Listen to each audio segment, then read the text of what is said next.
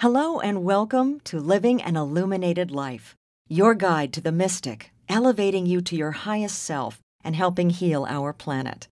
And now, your host, Psychic Intuitive, James Vitale. Thank you. Welcome, everyone, to the show. I hope that this is enlightening and inspiring for you and that you can derive some practical daily wisdom from what we discuss here today. Let's tell everyone a little bit about you. You're a particularly uh, talented man. You discovered your gifts at an early age. Can you talk to us about that experience? My abilities manifested so soon that I didn't realize for quite a while that other children, other people were different than I was. So I thought that everyone saw and felt what I felt. And it, it took me till around the age of six or seven to realize that that was not the case. Well, what exactly was happening? I mean, were you were you seeing visions? Uh, how did it affect you? Well, now again, looking back in retrospect, I do realize that what I was seeing were auras I was seeing a lot of energies, a lot of um, a lot of lights, a lot of sounds. I don't think that that all of those necessarily meant something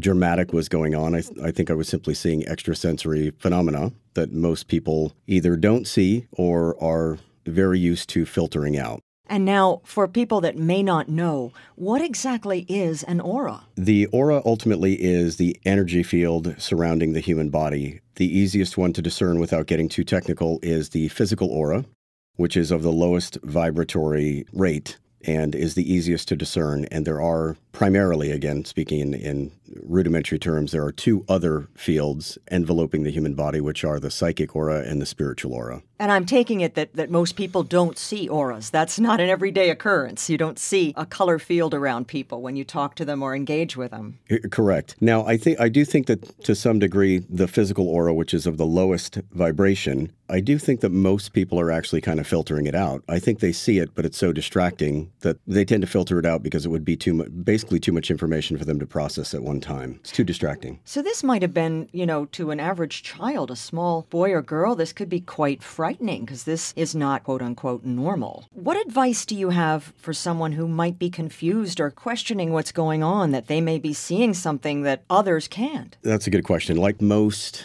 I think, people with different talents, we are highly individual. Everyone's obviously genetically unique. Even twins actually are have some genetic variation. So we're all ultimately unique. We all have different talents on all the spectrum, but that also applies to the realm of psychic phenomena. So everybody's going to be perceiving something a little bit different in a little bit of a different way. Well, ultimately, what they need to do is they need to learn to control it, to use it practically, yes. So, is everyone psychic to a certain degree and they just have to develop these talents, or are some more inclined to this than others? It's both. Yes, I mean, like we can all speak, we can all run, we can all move around. So everyone has, everyone is psychic in that sense. As far as some people having more talent than others and more ability or more innate talent and ability to develop in that direction, that is definitely true. But, you know, I can't be a world class uh, Olympic runner that certainly doesn't mean I can't keep myself in great physical shape and enjoy running on a regular basis. Mm-hmm. What is one of the most important tenets of being a Rosicrucian, and how has this helped with your personal journey as a psychic intuitive? Well, for, for me, the Rosicrucian order was honestly a lifesaver. Um, I had no real control over my abilities, no understanding of how they worked. My father did have a large occult library which did help me to some degree eh, understand that there was some validity to what I was experiencing. But as far as actual discipline, training and understanding on a practical level, the Rosicrucian order really helped me with that. Would you advise people to join the Rosicrucians if they're so inclined? How would they go about that if they feel this could be valuable to them? I, I could not recommend the Rosicrucian order any more highly than than possible. I mean, it, it is a fantastic organization, in my opinion.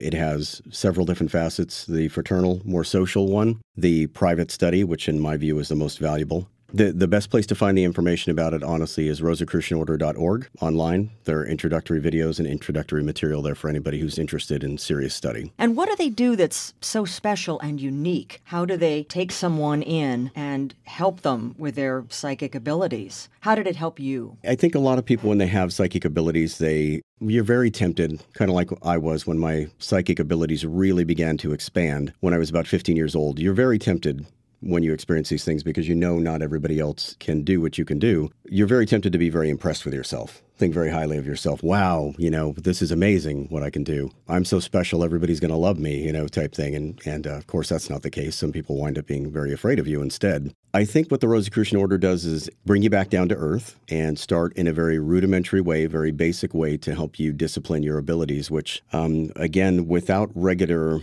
psychic exercise, I guess is, is the best way to put it, without using your creative imagination, without learning how to meditate, doing the different experiments that the Rosicrucian Order suggests, it's very difficult to develop any serious control or acumen with your intuitive abilities. Well, isn't it just like if you almost thought of psychic development in terms of a muscle? I mean, if you if you want to be a weightlifter, you go to the gym. If you want to be a concert violinist, you practice, you study. All of this is integral to your development as a human being with these special gifts, if you will.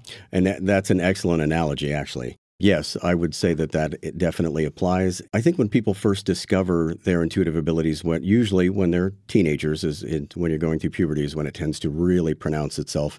There's this tendency we hear it all the time in the metaphysical community. Um, I'm gifted. I'm gifted. You know, she's gifted, he's gifted. And yes, there may be some talent there, but uh, the Rosicrucian Order kind of brings you back down to earth and says there are a lot of people with these abilities. And yes, even though you're talented, and yes, even though you're gifted, like a physically strong weightlifter might be, like somebody with musical talent and being able to play the violin, uh, they still have to study, they mm-hmm. still have to practice, they still have to develop discipline, and there are tons of very small, subtle skills that they need to develop. They need to exert a significant amount of effort to do that. Have you ever felt that maybe other people can sense them?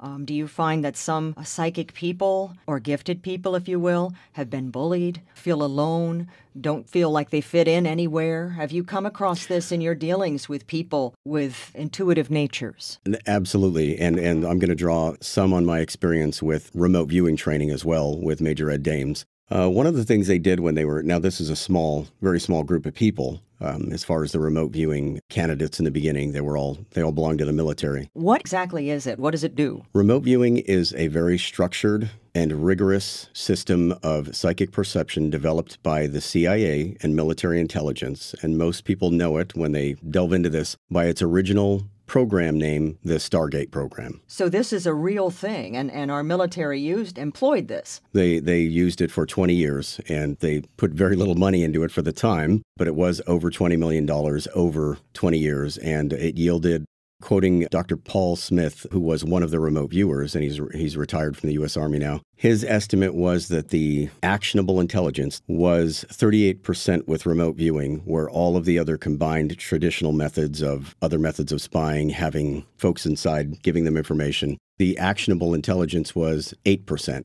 Remote viewing program was far more effective, but of course, it's unusual, unorthodox, and uh, there were some folks in uh, the government and in military intelligence who really didn't like the idea of using psychic spies, and the program was eventually defunded. Haven't there been movies and definitely uh, documentaries about this subject that people could watch if they want to learn more specifically? Yes, one just came out, and I would highly recommend it. It's called Third Eye Spies. Sounds intriguing.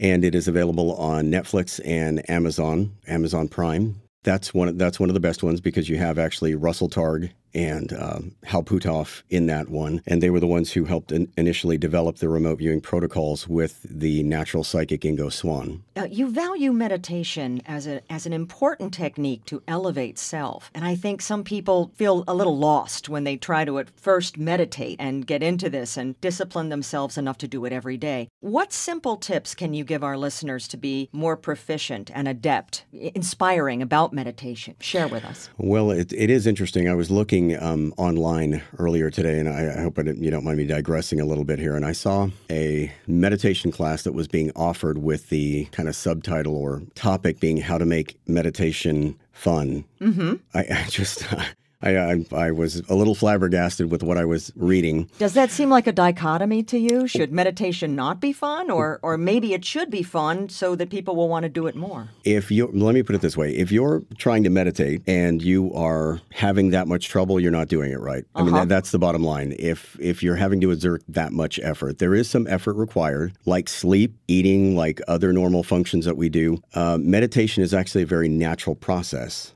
here in the West, in you know, in the Western Hemisphere, What we've gotten over the past 100 years is a lot of folks coming in from India mm-hmm. who started various meditation uh, movements. And some of those between the old style techniques and between the translation into modern English from old Sanskrit or old other Indian dialects, there's been a little bit of loss of translation. So, what everybody thinks here in the West, the popular conception is you need to empty your mind. And to be blunt, there's no way to empty your mind. That's no, true. Nobody empties their mind, not even the most developed bodhisattvas or el- it, elevated ascended masters. correct. Know, it's eh, hard to do. Their thoughts will slow down once their brain waves get to a certain level, but nobody's brain waves stop per se. So that's a, a common misconception. So how should you start? I mean, do you need a mat? You need quiet, you know, sit in the lotus position? Or is there no conventional way? Is it what's working for you? Well, there is a lot of what's working for you because it's very individual. For instance, I typically I have a meditation chair and I'm extremely comfortable sitting in lotus position. Mm-hmm. It really helps me tune in, but you certainly don't need to. Some people could sit in a comfortable chair. Some people could lay down with if they were not going to fall asleep, if they don't typically fall asleep under those circumstances, they could actually lay down and meditate. But real meditation tends to be self-healing. If, if we get a cut on our arm, it, it begin, our body immediately begins to heal. When we go into a meditative state, our psyche and emotions tend to immediately begin to heal. So it's a very natural process. It's not fun per se, but it's definitely very therapeutic and it can be very, very enlightening. There are two phases mainly. There's an active phase. Active means active visualization. And then there is a passive phase where the uh, meditator is then receptive to any information that is coming through from their from their inner self or any inspiration. Sometimes sometimes it's just remembering ideas Sometimes you could have a whole book pop into your mind. Eh, considering how self healing and how, how much information your inner self has to give you on a practical level, almost anything can come out of good meditation. When people first learn how to meditate, it can be extremely difficult to learn how to get into what's called a deep meditation an alpha state or, or a even deeper a theta well, the, state or right, I'm just right. naming Greek letters here. Yeah. Omega. well, the and and those, and those are great questions. I think when people first like for me, I'm a I'm a very A type personality, so it was very difficult for me to do nothing once you begin to practice, and again, you have to exert a certain amount of effort to do this, I, I firmly believe you go into a light alpha state, then into a deep alpha state. And when you really master meditation, you will go into a theta brainwave state, which is a little bit slower. And that is that has been called by science the super learning state.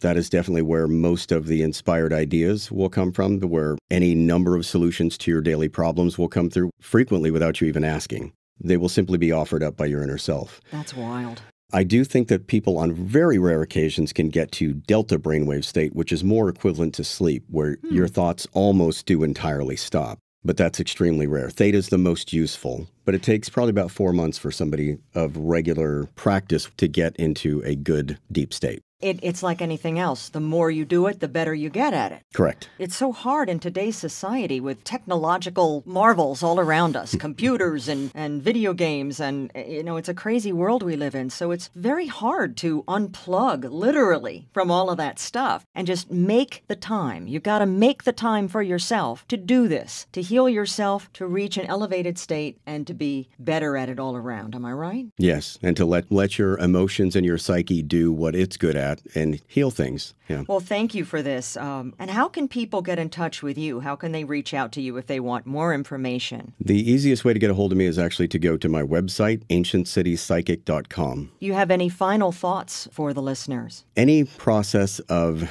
development or enlightenment, uh, learning anything in life is going to be somewhat challenging. I just would encourage uh, anybody who is interested, who might be having what they think to be extrasensory perception or any challenging experiences, I encourage them to simply seek the answers. I mean, the old adage goes, seek and you shall find. Uh, the answers are available and uh, they are out there, and I would just encourage you to keep going. And the mystery of life is just much deeper than we, maybe in the West, on a secular, superficial level, are, are realizing, and it's okay. There are just deeper aspects of ourselves to explore.